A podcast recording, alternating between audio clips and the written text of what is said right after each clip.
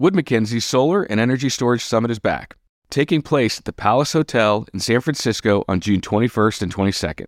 Join expert solar and storage analysts for discussions with leading grid scale utilities, solar and energy storage developers, and federal policymakers. How is the IRA catapulting the development of solar and storage in North America? How can we continue to build a productive environment for solar and energy storage as we move forward with the energy transition? Expect two days of panel discussions, presentations, and workshops as we explore the opportunities for solar and storage in the coming decades. If you're interested in sponsoring or attending, find out more at woodmac.com/events. When I'm asked what's the most interesting sector to focus on right now when it comes to climate change and business, my answer is, is, is hydrogen. We're on a cusp of a sector that has potential to be extraordinarily large with an enormous number of unknowns, uncertainties associated with it. And for business people, that's really interesting. This is The Interchange Recharged. I'm David Banmiller.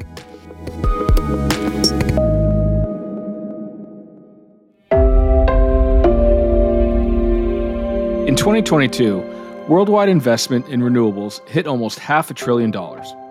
Investment in solar, the largest sector, jumped 36% to 308 billion. Investment in wind, the second largest, remained stable at 175 billion. Overall investment in the energy transition topped 1.1 trillion dollars. This was driven largely by China's investment in renewables, making up 55% of the world's energy investment. The amount invested in new renewable projects is at the highest level in history, but it's still not enough. For us to achieve net zero by 2050, it's estimated we need between 3 to 5 trillion dollars a year going into the industry. On the interchange today, we look at the four horsemen of the energy transition. Solar, wind, nuclear, and hydrogen. Where is the money going in these sectors? Where does it need to go to accelerate adoption and scalability? What barriers are inhibiting investment and stopping us getting to the level we need to be at? Pushing out money fast, of course, yes.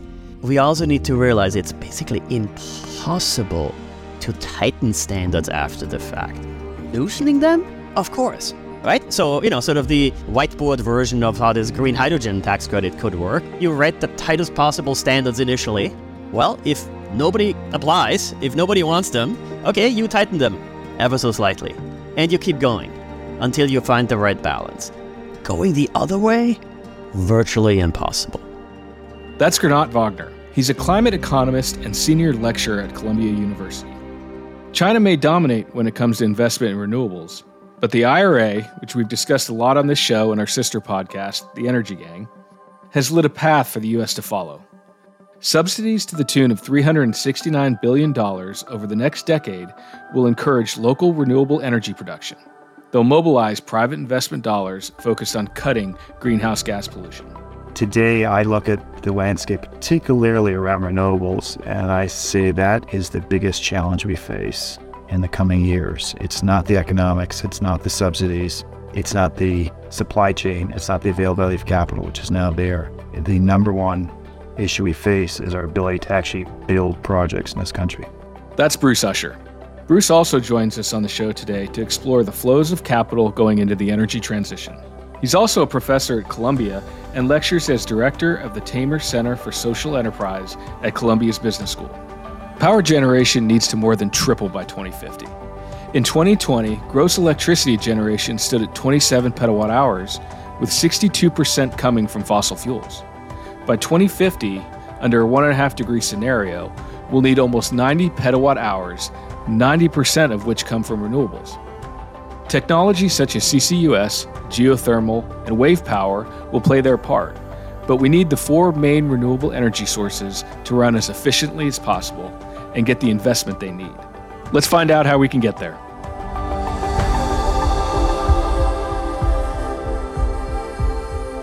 Gernot, welcome to the show. Great to be here. Bruce, welcome.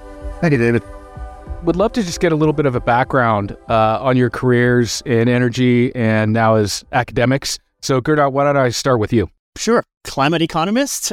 I don't think I've ever done anything else in my life, but uh, so yeah, so Red, so 25 years ago, there was basically an oxymoron.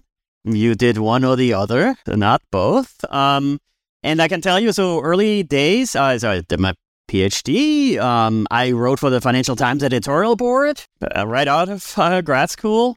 Spent some time at BCG, worked for Environmental Defense Fund, and always focused on climate, energy, and the economics of it all. And yeah, right, there was sort of 20 ish years ago, Obama era policy push and so on. Lots of emphasis on the sort of stuff we still need to do to unleash clean tech, green tech, um, you know, lean, mean, uh, energy efficiency, and so on. Very different from where we are today. Um, we're right global clean energy race. It's about channeling stuff in the right direction as opposed to basically OMG, right? How do we get started here? At this point, it's about still using basically the same ideas, the same logic, frankly, right? Pricing the bad, subsidizing the good, guiding stuff in the right direction. Bruce, how about you? So, a completely uh, different career path. I started in uh, finance, working uh, in the late 80s in Tokyo uh, and in structured capital markets, and then moving to New York to the same, got an MBA, and then went back into and uh, onto Wall Street again. And in the mid to late 90s, I joined a colleague uh, in the finance industry to start a financial services boutique. Had nothing to do with the environment or climate change. Uh, that was a successful uh, business that we grew. And then with uh, with my colleagues backing, I started a, a, second financial company. This time more focused on software and technology. This was the late '90s when uh, when the whole financial services industry was was transitioning towards technology. And that company was acquired in 2001. So at that point in my career, I sort of stepped back and thought about, okay, what comes next? All, all I knew was finance and and growing uh, growing small businesses in the financial sector. And I began to learn about climate change. And I'll be honest, I didn't have an environmental background or in fact, we had an issue that I was aware of or, or cared about. But I learned pretty quickly that this intersection of finance and this, what was then described as an environmental or economic issue, but today I'd say is really more of a business issue, that there was a real intersection there, that you need capital, you need investment to reduce emissions.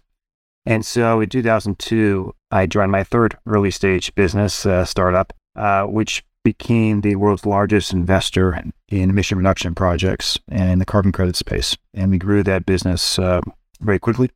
It actually went public in 2005 and was acquired by um, by JP Morgan, JP Morgan's commodities uh, unit in 2009. And at that point, I uh, again stepped back from my career and sort of took the long lens and thought about what's what's next for me. And uh, what was next was was a career transition from business to academia. And a few years later, I became a, a full time academic, and and I've been at Columbia for for about a decade now. And um, it's been a really really terrific uh, career switch for me and, and tremendous opportunity. Well, great. I'm really excited you guys are joining the show and, and wanted to talk about a couple of different technologies as it relates to the energy transition and, and get your views on where things stand, what's being impactful, maybe what more can be done. Thought I'd start off with hydrogen. I mean, hydrogen is something that we continue to hear a lot about. It's gained a ton of traction, it, whether it's talking to industry players, or the financial services companies, investment banks, private equity firms, they're all wanting to know more about hydrogen. So, Gernot, why don't I start with you? But why is hydrogen becoming such a hot topic these days? Because it's a technology that, in many ways, has seen rapid improvement. Right, costs are coming down, and and this is uh, you know that's sort of where the policy comes in. It's probably the most generous tax credit uh, part of the Inflation Reduction Act. Uh, 45V um, is that particular provision. Um, and actually, uh, depends on when you're listening to us. It's sort of either sort of any minute now or uh, not that long ago that it was basically U.S. Treasury, IRS, setting the direction whether this is hundreds of billions of dollars, what I would say pointing in the right direction, looking at hydrogen to play a major role in decarbonizing some of the hard to abate industrial sectors and frankly ringing in a true revolution. Or, in many ways, hundreds of billions of dollars worth of boondoggle, sort of akin to uh, corn ethanol, right, which we basically can't get rid of. It's increasing emissions, our subsidies of corn ethanol, increasing emissions overall, And well, as long as presidential primaries start in a particular state, or as long as that state is right, Iowa is uh, is among the first ones, uh, we're just never gonna get rid of it. And yeah, it's a big decision coming down the line. There's also lots of pitfalls beyond this. There is also, of course, good reason to be very, very bullish about the set of technologies that, frankly, we know need to play a role. And in many ways, we're sort of early stage where, you know, maybe solar PV was 40 or so years ago. Nobody knew that we would be cutting costs by a factor of 100 within 40 years. But for hydrogen, we can sort of look to, look at this learning curve. Um, sliding down the cost curve is certainly something we can fully expect to be doing, guided by policy, hopefully pointing in the right direction. So there's a lot of different pieces to hydrogen. I mean, there's obviously the infrastructure, there's the use cases, there's the electrolysis piece. Bruce, where are you seeing the money coming in for hydrogen and what kind of areas is it really focused on or is it kind of across the board? When I'm asked what's the most interesting sector to focus on right now when it comes to climate change in business, my answer is, is, is hydrogen. And the reason for that is we're on a cusp of a sector that has potential to be extraordinarily large with an enormous number of unknowns, uncertainties associated with it. And for investors and business people, that's really interesting because we don't yet know which technologies are going to dominate. We don't yet know which companies are going to be the winners uh, in this new sector. And it could turn out that, in fact, no one wins. That this could turn out not to be an important sector when it comes to decarbonize the global economy, or it could turn out to be a you know major major component of it because of all the ways that hydrogen can be used uh, in the economy. So, so, it's very rare in one's business career that you, you sort of on the cusp of those changes, and that's where we are when it comes to hydrogen. The question is which part of the sector is getting investment today. It appears to be across the board at this point. So obviously technologies, electrolyzers, trying to drive down the cost electrolyzers, you know, that learning curve process. Uh, we're still pretty early in that process. We're starting to see some insights on cost declines. Uh, the second area we're starting to see is actually development of projects, projects to, you know, produce either green or blue hydrogen. Um, seems to be leaning a little more towards green where the excitement is, but, but in both cases. But the really, the real tremendous unknown here is around the business models. And so you see companies in the oil and gas sector, you know, incumbent firms, you see chemical companies, transport companies, of course, electrolyzer companies themselves. They're all tackling this with different business models. And it's unclear at this point which of those models will be successful. And lastly, I would add it's a global phenomenon. So some of these other technologies we saw develop, say wind and solar, they sort of started in one region, became cost competitive in, in that region, usually due to government subsidies, and then sort of made their way globally. Hydrogen, things are moving much faster. So you're seeing companies and projects leap into pretty much every major economy of the world today as some hydrogen project under development. So really interesting. A lot of excitement, a lot of uncertainty around it though. And Bruce, where's a lot of that investment coming from? I mean, one of the challenges is you say that we're on the cusp. And from a, you know, the banks have all these green initiatives and lending to support the climate initiatives, but you also, they're regulated entities, right? And, and they like established companies that can hit certain financial metrics. But and so that kind of leaves a gap when you're on the cusp of developing the technology. So where are you seeing most of that investment coming from?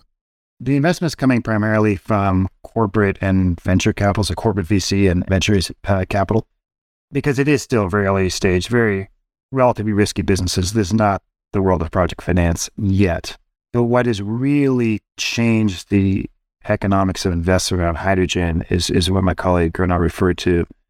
Uh, you know, the Inflation Reduction Act's uh, incentives around hydrogen really changed the numbers. So you have a you have a technology that's simply not competitive with using natural gas to produce hydrogen to with the Inflation Reduction Act subsidies it's essentially a push at this point. I mean, you can you can produce with subsidies down around a dollar a kilo. That's what I'm being told. At that point, you know, this becomes an investable business, but it's still it's still early. It's really still the realm of project finance. Uh, excuse me, a venture finance. How have you seen the IRA impact the hydrogen industry? I mean, frankly, at this point, there is a lot of uncertainty what actually what gets subsidized, right?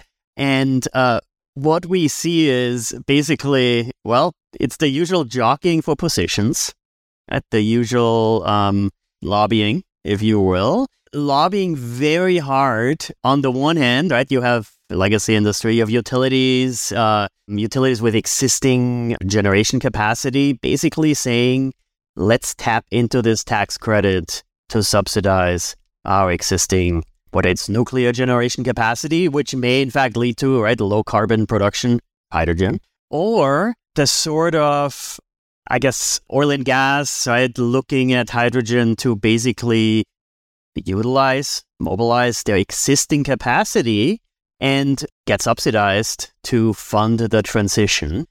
If you're good at pipelines, if you're good at pumping, uh, if you're good at sort of moving large quantities of liquid, um, these are literally tens, hundreds of billions of dollars waiting for the taking. On the other end, yeah, you have environmentalists for, I would say, very good reason, say, look, this is such a generous subsidy. This is such a big pot of money that we can afford to set standards that would, in fact, lead to actual emissions reductions here, that would use the green hydrogen tax credit 45V and just the green hydrogen tax credit, not any of the other stuff, to be a boon to renewables generation, right? Wind, solar, uh, or low carbon in general, right? Uh, new nuclear capacity for that matter, simply because of the generosity of the green hydrogen tax credit that would make new additional solar, wind, low carbon capacity be uh, like pay for itself many times over, if you will. And this sort of jockeying for positions here to see that whatever right whatever your pet peeve is uh, gets subsidized is probably one of the more consequential decisions we'll be looking at in coming days or, or, or weeks potentially. And it's really hard to see how to change that once the decision's been made right? Maybe that's sort of the key point here, right? You know, we we often talk about lock-in of uh, you know dirty old uh, high carbon infrastructure. Well, we certainly have a lot of lock-in in any kind of infrastructure, and yeah, it's the right the clean hydrogen, clean production capacities that equally get locked in. And of course, if they are not quite as clean as they could be, or subsidize old legacy infrastructure, it's just impossible to see how you can get rid of it once they are put in place. So the way the Inflation Reduction Act designed, it's it's certainly uh, there's potential for abuse and and how hydrogen, green hydrogen in particular, is produced, and are we using new build renewables or existing renewables, and does that channel you know uh, power away from from the grid?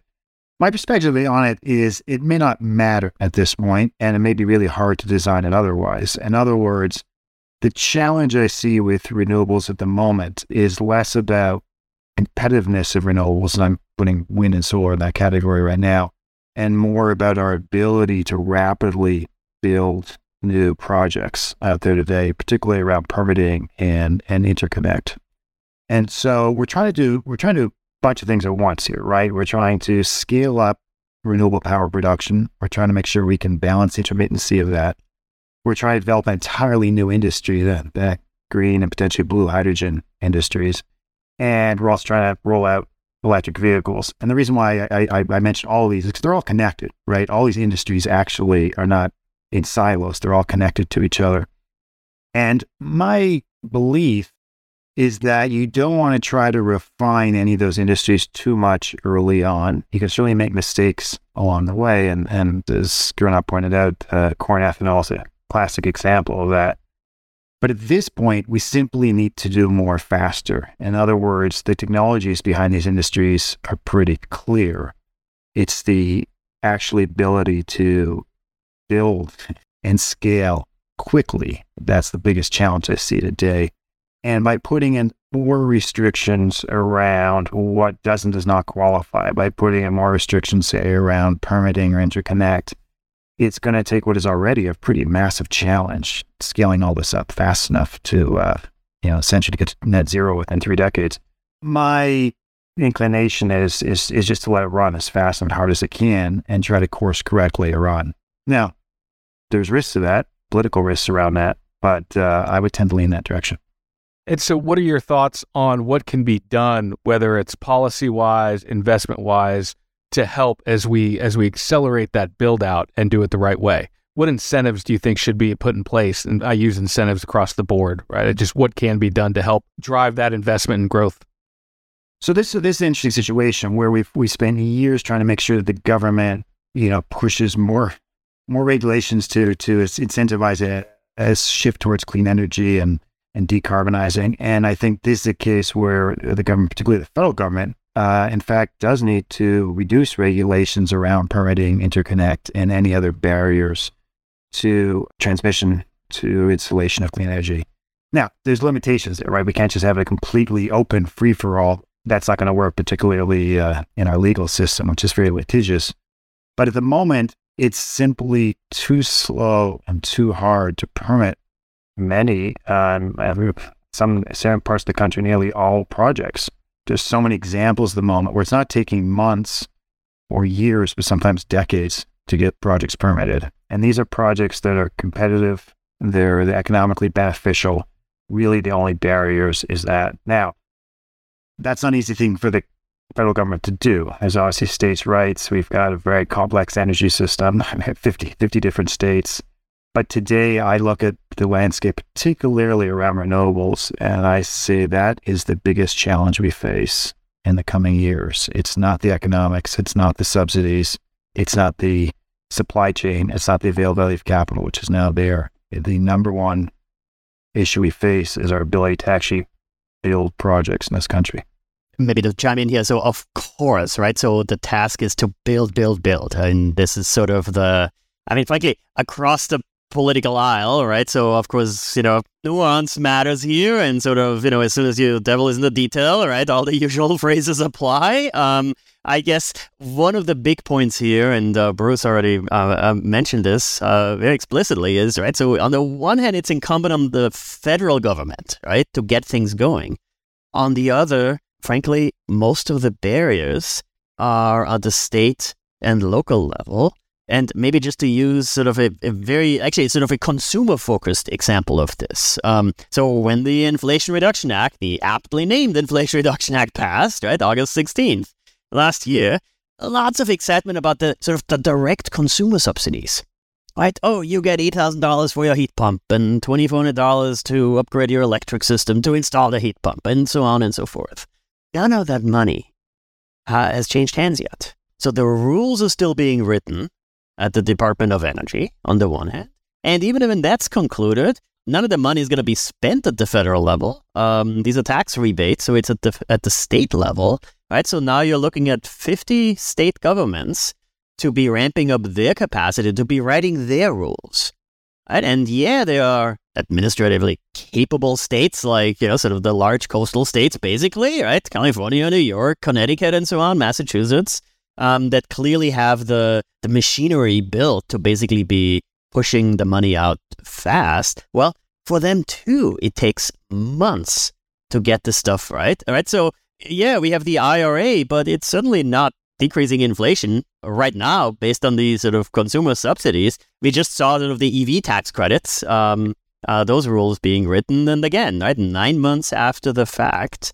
Um, and of course, for larger infrastructure projects, uh, the delay is only going to be uh, longer, right? And sort of permitting reform writ large, of course, is a huge undertaking. It is certainly incumbent on on the federal government and then government at every level to get things going. To frankly use the money to push through some of these, uh, you know, local pores and widen those pores, right? To be able to spend more money fast.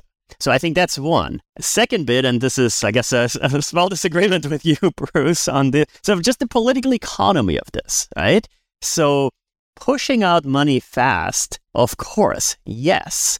We also need to realize it's basically impossible to tighten standards after the fact. Loosening them? Of course, right? So, you know, sort of the you know, maybe whiteboard version of how this green energy, uh, green hydrogen tax credit could work, right? You sort of you you write the tightest possible standards initially. Well, if nobody applies, if nobody wants them, okay, you tighten them ever so slightly. And you keep going until you find the right balance. Going the other way, virtually impossible. I'm with you on that, Gernot. The, the political economy around this is, is really the hard part. All right. I mean, going back to when I got involved with, with climate change uh, 20 years ago, David, you know, we, we didn't have the technologies to decarbonize in any way, right? Renewables was incredibly expensive. EVs didn't exist. I mean, a few golf carts, there, there was nothing. It was a joke. Uh, I can tell you the capital didn't exist either because I was working in finance, you know, financing projects. We didn't have G capital. We barely had capital at, at all, and so on and so on. Today, we live in a completely different world when it comes to decarbonizing climate change. We have the technologies, we have the capital. What has not gotten better, in fact, it's gotten worse. I'd say is generalization in the last two decades is is the politics of climate change.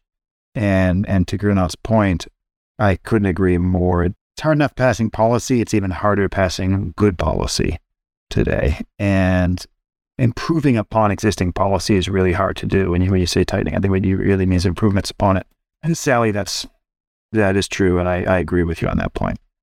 So hydrogen is something that I mean we could spend multiple episodes talking about. It's fascinating, and I'm excited to see where it's going. But wanted to switch over to to discuss solar. And Gernot, I'll, I'll start with you. But where are you seeing the new, or how much of the new investment into renewable the renewable space are you seeing going into solar? Uh, I mean, we've seen solar costs come down significantly over the past several years, and just curious what you're seeing on the investment side. I guess, you know, sort of a couple canonical facts, right? And yes, right, we all know that, right, solar costs have come down a factor of 100 within 40 years, factor of 10 within uh, a decade. And yes, uh, IEA, International Energy Agency, when they call solar the cheapest form of electricity in history, right, uh, it's not wishful thinking. And by the way, that was like three years or so ago. I guess a couple of things. So, one, last year, solar costs did increase, right? For the first time in a long time, in absolute terms. But, well, fossil prices increased even more. So basically, the one thing that matters, right? The relative comparison, solar got even cheaper, even faster last year after February 24th, after the invasion, right, than ever before. So I guess key point there is solar in fact is a technology as opposed to a commodity. Yes, there are, you know, precious minerals and so on and some commodities going into the panels, but at the end of the day, it acts and feels and looks like technology, and technologies can only get better. Right? Capacity factors up, costs down. The second bit, uh, um, uh, so this is not my own analysis, and I, I wish to remember whom to credit with this one. But uh, so this direct solar coal comparison. I say 210 coal plants left in this country, in the US. And not just that, yes, of course, if you were to start over, and if coal capacity weren't locked into contracts, right, PPAs, power purchasing agreements, 20 years plus, and so on. Um, but even now, what? So, so sorry. In that case, right, you would clearly go for solar, right? It's sort of well, it's the cheapest form of electricity. Okay, let's do it. Um, but until very recently, you wouldn't have shut down the existing plant. It wouldn't have been economic to shut down the existing plant, right? Once the coal plant is in the ground, yeah, it's uh, you wouldn't build a new one, but uh, it's still cheaper to operate than to start over and replace it with solar capacity. Well, out of the 210 coal plants operating in this country as we speak, 208 or 209, it would actually pay to shut them down, replace them with solar. Just a purely economic perspective. Now, we are not doing that, right? Some sort of very good technical reasons, right? But then, of course, it's regulation pointing in the wrong direction, right? Long term contracts, very guarantee uh, high returns on the old existing locked in infrastructure. Okay, so to your question, right? So, uh, where does the money go? Where is the money going? Amazingly enough, uh, sort of just from global statistics, right? The hundreds of billions of dollars a year that do go into clean tech as we speak, it is the vast majority of it is going into uh, into the two big ones, right? Into solar and wind. most of it solar. It's boring. It's certainly not sexy, right? It's not, oh my God, green hydrogen, right? Uh, small modular reactors, uh, you know, shiny object over there. It's sort of the hard sludge of basically deploying, deploying, deploying, uh, deploying technologies that we know how to do as we speak, but it's happening. And it's happening globally. Right, so we can make fun of Germany all we want and their sort of asinine nuclear policy, right? Shutting down nukes this month while keeping coal around for I think 2036 or 2038 or so, when the last coal plant is scheduled to go offline in Germany. But what they are doing is adding solar, subsidizing solar up to Wazoo, adding solar fast. And by the way, that's Germany, right? Nobody's idea of a particularly sunny place. So no, it doesn't make sense to do it from a global perspective right? Um, you know, subsidize it in Germany and you know nowhere nowhere else, which of course isn't happening. But uh, the fact that it is happening, that there is so much money going into solar, even in northern Germany, right, is just a sign of. Uh, it's not a question of if; it's a question of right. How fast do we go? Um, and yes, of course, we still need to go a lot faster than we currently are. Let me just say, Gernot, that some solar is still pretty exciting and sexy. It's not all boring. but uh, you're right. This guy's very large, and then that makes it somewhat dull. But they, you know, a lot of the investments going into balance of systems, right? The cost of panels becomes so low. And uh, in the balance of systems, you do some really interesting developments, interesting investments. Uh, you know, increased number of panels are now bifacial. So you're generating power from above and below, which is hard to imagine, but it actually increases power output from 7 to 12% just doing that. The tracking systems are getting much more efficient and better. And uh, an area that I'm really interested in, and, and just a full disclosure, I'm an investor in a company that uh, the robotics for installation of large scale projects. So you think about how do you build a you know, utility scale is where the real low costs are in solar. And the big problem is the labor uh, that it takes to actually install these, you know, the posts and the panels. Well, there are some very and advanced robotic systems that are being developed to do exactly that and drive down costs. Their objective is to get the cost of, of generating power from uh, solar down to $10 a megawatt hour um, within several years. And in areas with high insolation, they're not far off from that. They actually just helped develop a project in Qatar. Obviously, a lot of cheap land in the desert, and it's pretty sunny at about $16 a megawatt hour. So now you're talking about really, really low energy prices. And that is pretty exciting, which brings us to the other point that Gernot raised about coal plants. I completely agree. You know, there's a lot of concern about coal plants, both operating, but also new coal plants that have built, particularly in China. And that's something to be worried about when it comes to climate change. You build out coal plants and then burn coal. That doesn't make our situation any better. But there's good reason to believe that many of those plants are going to get stranded not too many years from now. And because coal plants might be cheap to build, they still got to burn coal. And at some point, the price of solar just undercuts it. Because the big advantage that solar has over pretty much any other form of, of energy generation, whether it's power or even other forms, is that it's so highly distributable. We don't have anything else where you can use it, you know, a tiny little panel. If you just need a if you just need a couple of watts of power, up to millions and millions of panels if you want gigawatts of power, and everything in between, and every format in every part of the world. There really is nothing else like it. And that's why over time, I think solar is going to dominate the power mix. Wind will be very important, potentially offshore wind. But ultimately, solar is our best energy source available. And it will be in the future. To Gernot's point, technology only gets better. Yeah, On that point, Gernot, I'm curious. You wrote a article a while ago that was talking about the investment in solar and how a number of years ago the majority of the investment was going into R&D and less on economies of scale, and now that's almost kind of evened out.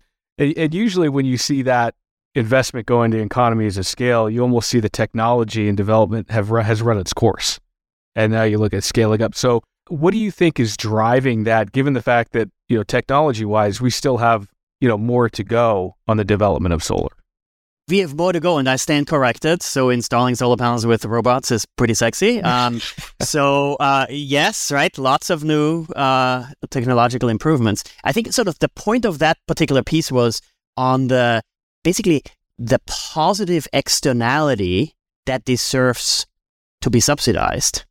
Right. So initially, right, 40 years ago to sort of 20 ish years ago, yeah, most of the learning was happening for good reason on the research and development front. And hence it was incumbent upon the rest of us to be subsidizing that basic R&D versus right about now, when you look at the at the research, development, deployment, demonstration, diffusion, there's a bunch of D's to go. We are way down the list at this point, right? Um, and especially it's learning by doing.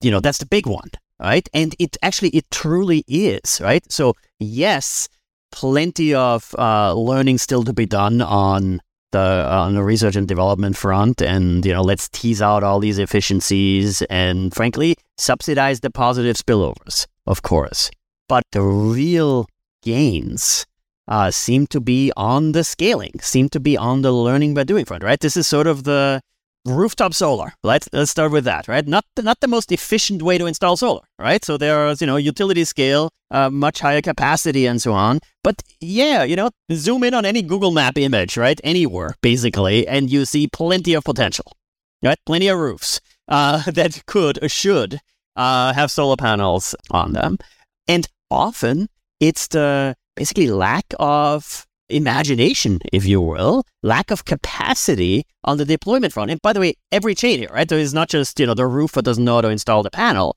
No, it's basically the financing isn't there, right? The homeowner doesn't know how to do it. Um, there's no, right, sort of help with sort of the, the simple, the PACE financing system where sort of on bill repayment type stuff, right? Where you as the homeowner sort of don't care that there's now a solar panel. All you see is that the electricity uh, bill just got uh, lower as a result and it's all being paid for automatically third party and so.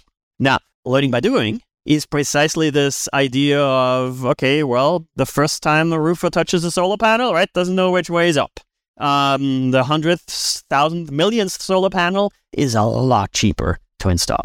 And that is all about scale right? This is all about basically well contractor knowing that it exists contractor knowing how to do it contractor getting good at it and frankly, contractor being so good as it to want to beat out the competition and basically, you know, try to sell you the solar panel, right? Sort of refuse to do the roof unless you add solar panels to the mix, right? And this is sort of that's the learning curve, if you will, learning curve for everybody, right? Homeowners, contractors, uh, manufacturers, of course. And it's heavily, heavily tilted toward the learning by doing stuff where scale truly matters. So, Bruce, you mentioned wind earlier. What are your thoughts on wind, whether onshore, offshore, uh, compared to some of the other technologies such as as solar? I mean, where do you see that fitting in just an overall cost standpoint, growth opportunities, deployment? How do you see that in comparison? Wind has and will continue to have an incredibly important role, right? It's gone from pretty much 0% to about a little less than 10% generation here in the US and a number of other countries. So that's, that's pretty extraordinary and, and a little over a decade but it does have some challenges that solar does not have. Obviously, they're both intermittent. Wind has the advantage of slightly higher capacity factors, so that's advantageous. The problem with wind is it only works in large configuration. Those configurations are almost always far from population zones since we tend not to live in really windy places. So you get the problem of transmission lines and transmission capacity, and this is where you know, it becomes really problematic uh, to, to, add transmission lines rapidly, particularly in the US, also the same in Europe, by the way. And then the question of, of offshore wind becomes pretty interesting because you get higher capacity factors. You've got obviously a great deal of space to put turbines. But here you have two problems. One is, is that the cost of installing wind offshore really is prohibitively high. And it's unclear. The, the learning curves there, they exist, but they're much slower. It's just incredible incredibly harsh environment to put assets at work, particularly if in if you're in water more than 200 feet deep. The vast majority of the world's offshore wind today is in the North Sea because it's a fairly shallow sea. There's a lot of experience with uh, offshore oil, oil, and gas uh, platforms out there, but there's not a lot of North Seas in the world. And we look at the U.S., the coast tends to drop off pretty fast. So now you talk about floating wind turbines. Again, technologically feasible, and a number of them are under development today but we don't see we don't see large projects uh, coming online. But a long way of saying I expect wind's going to be a really important part of the mix, partly because of the intermittency of wind tends to offset the intermittency of solar. Not exactly, but they have a nice sort of simpatico relationship.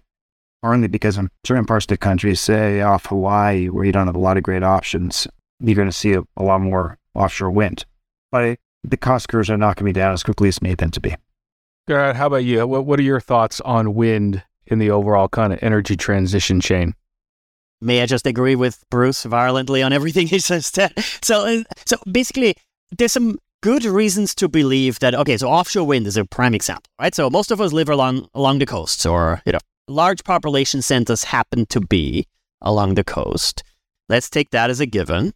Impossible often, very very difficult often to build something close to large population centers right? Massive new infra- energy infrastructure. So, you know, so that makes onshore difficult and onshore, any kind of onshore, basically, right? Okay, so no offshore wind may not be the cheapest form of electricity in isolation, but given those characteristics, yes, major role, major potential new role, right? I mean, all you need to do is, you know, walk through Times Square right about now and look at the sort of 16 story high billboards where Equinor boasts about winning the bid uh, for for offshore wind uh, right off the coast of Long Island, right? And uh, forgot the details now of the the billboard, but you know this billboard will soon be powered by uh, by our wind turbine offshore, right? That's exciting. That's amazing. It is of very rarely is it possible, frankly, right, for a city like New York, right, or you know, the 20 million of us or so who live in the, the the larger area, where you say, okay, we're building something new here, generating our own power. Now, not that that's the most important thing, right? It would be nice if we were able to build the massive new transmission lines to crisscross the country, and yes, we should be doing that too but offshore wind truly has a large role to play precisely because it's possible to site near, very close to large population centers. So, Bruce, nuclear energy, and I know I'm I'm obviously covering a lot of different aspects here, but wanted to also touch on the renaissance that's going on in nuclear energy. I mean, when you look at it standalone, I mean, it's a clean source of energy. Yes, it, has got some history and, and, and some you know bad rap about it. But I mean, when you look at emissions compared to others in total, and yes, there's the the nuclear waste. What do you think is driving this renaissance? And what are your overall thoughts about nuclear playing a key part going forward? David, let me preface my comments here by saying that I'm sometimes criticized for being very optimistic about technologies and decarbonization and our ability to avoid catastrophic climate change. But when it comes to nuclear, I'm not that optimistic. And, and, and let me explain why. I want to be. I think nuclear is safe. And statistically speaking, it's, it's perhaps the safest form of, of power generation on the planet. Um, there's no question it's, it's zero, you know, virtually zero emissions. It's baseload power. There's an awful lot to like about nuclear that I like. My concern about nuclear is, is really just one issue, but it's a big one, and it's the economics of nuclear. And of course, we look at the economics of traditional loop nuclear today, they're pretty poor. And the only place in the U.S. building new nuclear at the moment is, is down in Georgia, the Vogtle plants down there, and they're massively over budget and uh, extraordinarily expensive way of producing power. You could build just about anything would be cheaper than that. Now, the real question is new developments in, in nuclear, and that's where the excitement is. That's where a lot of investment is being made. And there's a lot of excitement around fusion. I won't even talk about fusion, partly because I think it's it's just way too far off and, and it's too complex for me to even think about too far in the future. But when it comes to fission, we've got these new SMR technologies. And now this is where it gets pretty interesting. And I want to believe that SMR nuclear is going to be an important part of the mix in the future. Uh, when I say the mix in the future, nuclear is about 20% of global power generation today, and it's been fairly steady. So that's not going away anytime soon. By the way, I think shutting off any nuclear plants today, unless there's a true, a true risk issue, is, is a big mistake. I agree with Gernot's uh, concern about what's what's happening in Germany today. But we're talking about new build nuclear, and you know whether that 20% will get expanded. And the challenge with with SMR nuclear is, despite a, a significant amount of investment and an awful lot of press around it, it's yet to be proven at a commercial scale at a competitive cost. Just last week, uh, Bill Gates um, was in the press, and he's a big supporter of, of SMR nuclear. He was um, talking about a new plant being built, I think in uh, in Wyoming, one of the companies he's backed, and uh, you know he's very excited about this technology finally going into a commercial commercial application. But in the news that's been released, he's he's saying that probably it will generate power in 2030. Probably, which in the energy world means sometime after. Cook. And 2030, that's that's seven years from now, David. And you know, that's sort of I think the best case is a this is one of the leading SMR nuclear companies out there today. I guess my perspective on this, David, is I, am skeptical. I'm skeptical that by the time these companies are producing power at a commercial scale, the cost of solar and wind will be so low we're talking yeah, ten or twenty dollars a megawatt hour versus the best projections for SMR today are about fifty-eight dollars a megawatt hour. Even with storage, even with intermittency, even with all the other challenges these technologies come with, I don't, I don't know there's going to be a role for nuclear by the time it gets out there. But let me close by saying I would love to be proved wrong about this. Bill Gates and others are incredibly smart people, very focused, um, deep pockets, obviously they're putting their money where their mouth is. So there's a lot going on there, and I would really like to see. I would really like to be proved wrong in this one.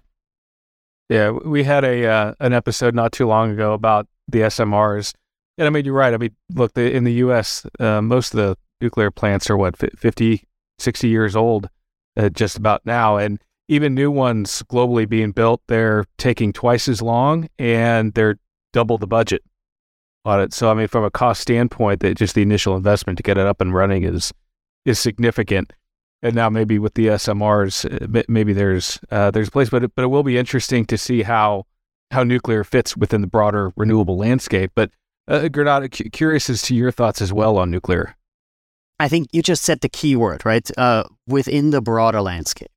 And to be clear, right? So we've already just made this distinction implicitly um, let me just make it very explicit. There's three types of nuclear, and I'm not even including fusion in this. There's keeping old reactors around for longer. There is building new old reactors, right? The massive, large scale Vogtle plant type stuff. And then there's SMR, small modular reactors. And the three are very different economics, very different decisions, right? Sort of keeping old reactors around for longer is sort of the no brainer, right? Uh, as long as it can be done safely, right? Most of the money was in building the thing in the first place. Uh, so yes, sure, right? That too requires subsidies. That too requires government subsidies, and the fact that right, twenty percent of existing power is coming from nuclear. Yeah, we probably should be subsidizing, uh, not least from a climate perspective. SMRs on the other end, right? And by the way, the sort of building new old reactors, right, uh, is, is, sort of out, right? Um, I mean, yes, there's a couple of these massive ones coming online as we speak. Uh, uh, one in Finland, for example, right? And yes, sure. Um, by the way, in a developing country context, right, a very different equation, right? Uh, if you are still building a 50 coal, uh, coal plants uh, a year, yeah, you may want to consider replacing one or more, many more of them with massive nuclear uh, stations. The SMR question, right, is, you know, there's a lot of excitement, a lot of hope, and basically it's all about the learning curve, once again, of course, right? Uh, it's not just theoretical, right? Very practical. Uh, if you were able to build, right, many more than one at once, yes, costs would come down massively. And um, frankly, yes, there too are plenty of subsidies part of the Inflation Reduction Act, and I would say for good reason. Now, back to costs. Seen in isolation, absolutely true. Costs are a massive negative for nuclear. Seen from a systems level, overall, costs may actually be even an advantage. Now, you know, not advantage in the sense that, oh my God, building this project is so expensive, right? But overall systems costs come down if you have renewables plus baseload provided by SMRs, by nuclear, most any energy model you look at, total costs in that scenario are lower than the 100% renewables, than the 100% wind and solar scenario. Doesn't mean it's going to happen. But yes, even though red solar is a technology and technology cost can only come down, while the all-in cost of installing solar may actually hit increasing costs at some point, especially of course if it's difficult, since it's difficult to build at a massive scale, right? To find all the land near population centers and so on to build. So overall, on balance, nuclear cost from a systems perspective may not look quite as bad, doesn't make the individual plant level economics any easier. So, last question before we wrap it up, and uh, Bruce, I'll I'll start with you on this one. How do you think we're progressing against the targets that we've set? You know, 2035 and 2050. How much progress do you think we've made, and are we way behind? Do we just have a little bit more to go to make up for that? Just curious. I think not bad. it's, a, it's a technical term, right? Not bad. And, and here's why I say that. I mean, first of all, if you look at the actual the actual math of it, uh, U.S. emissions peaked in 2007. Since the economy has grown significantly, and we're down, you know, we're we're we're close to being on the path. Now that path gets steeper between now and 35, significantly steeper. The projections I've seen that model our path with the Inflation Reduction Act benefits in there show us being on that steeper path. And, and the tricky part here is that the change is not linear, right? In other words, the growth of renewable energy has not been a linear growth, it's been exponential growth. The growth in EVs, we have less data on that because it's a newer market. But again, it seems to be starting to show an exponential growth trend and so on. So you got to model out those exponential trends against our emissions trends. I'm easily optimistic about the US path at this point, with the caveat being that, you know, political winds can blow in different directions and really, really screw it up.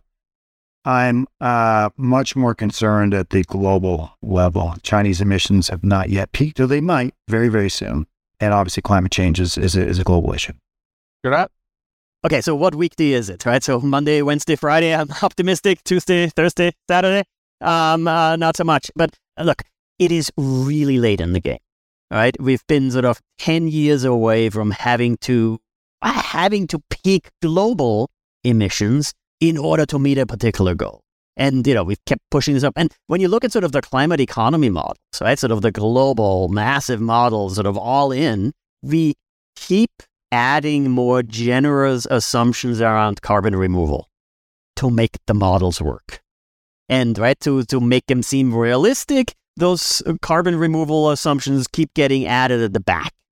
All right, so by now we are at what 10 billion tons of CO2 to be sucked out by mid-century, as part of sort of the normal pathways. And you know, well, yeah, there's you know lots of excitement in that particular area as well. Are we going to get to 10 billion tons, 10 gigatons, uh, within the next 30 years, 25 years? Uh, well, maybe. But I guess the point is, uh, and this is back to the you know the optimism, the excitement we are at the cusp of this global energy race where it's, it's not if, it's when, right? So, you know, von der Leyen might be going to DC and talking about sort of complaining about the Inflation Reduction Act. But back home, yeah, Europe just passed a Green New Deal. Europe just passed sort of, you know, hundreds of billions of euros, hundreds of billions of dollars in domestic subsidies, mirroring the US version. And by the way, sort of in many ways doing one better, right? In addition to subsidizing, also tightening the emissions trading system, expanding the emissions trading system, adding real prices per ton of CO2, and then back to the US, and you see some of the same things. And so, just sitting here in New York City, uh, New York State, part of its budget deal passed a ban of fossil fuels in new buildings, right? So the gas stoves, uh, uh, gas furnaces, more significant, of course, the latter, right?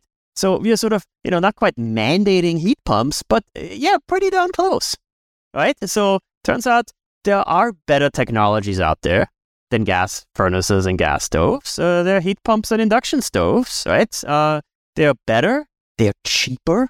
You can literally get your $70 IKEA induction plate if you want to, right? Cheaper than anything else, better than anything else, and it's happening as we speak. That's the excitement.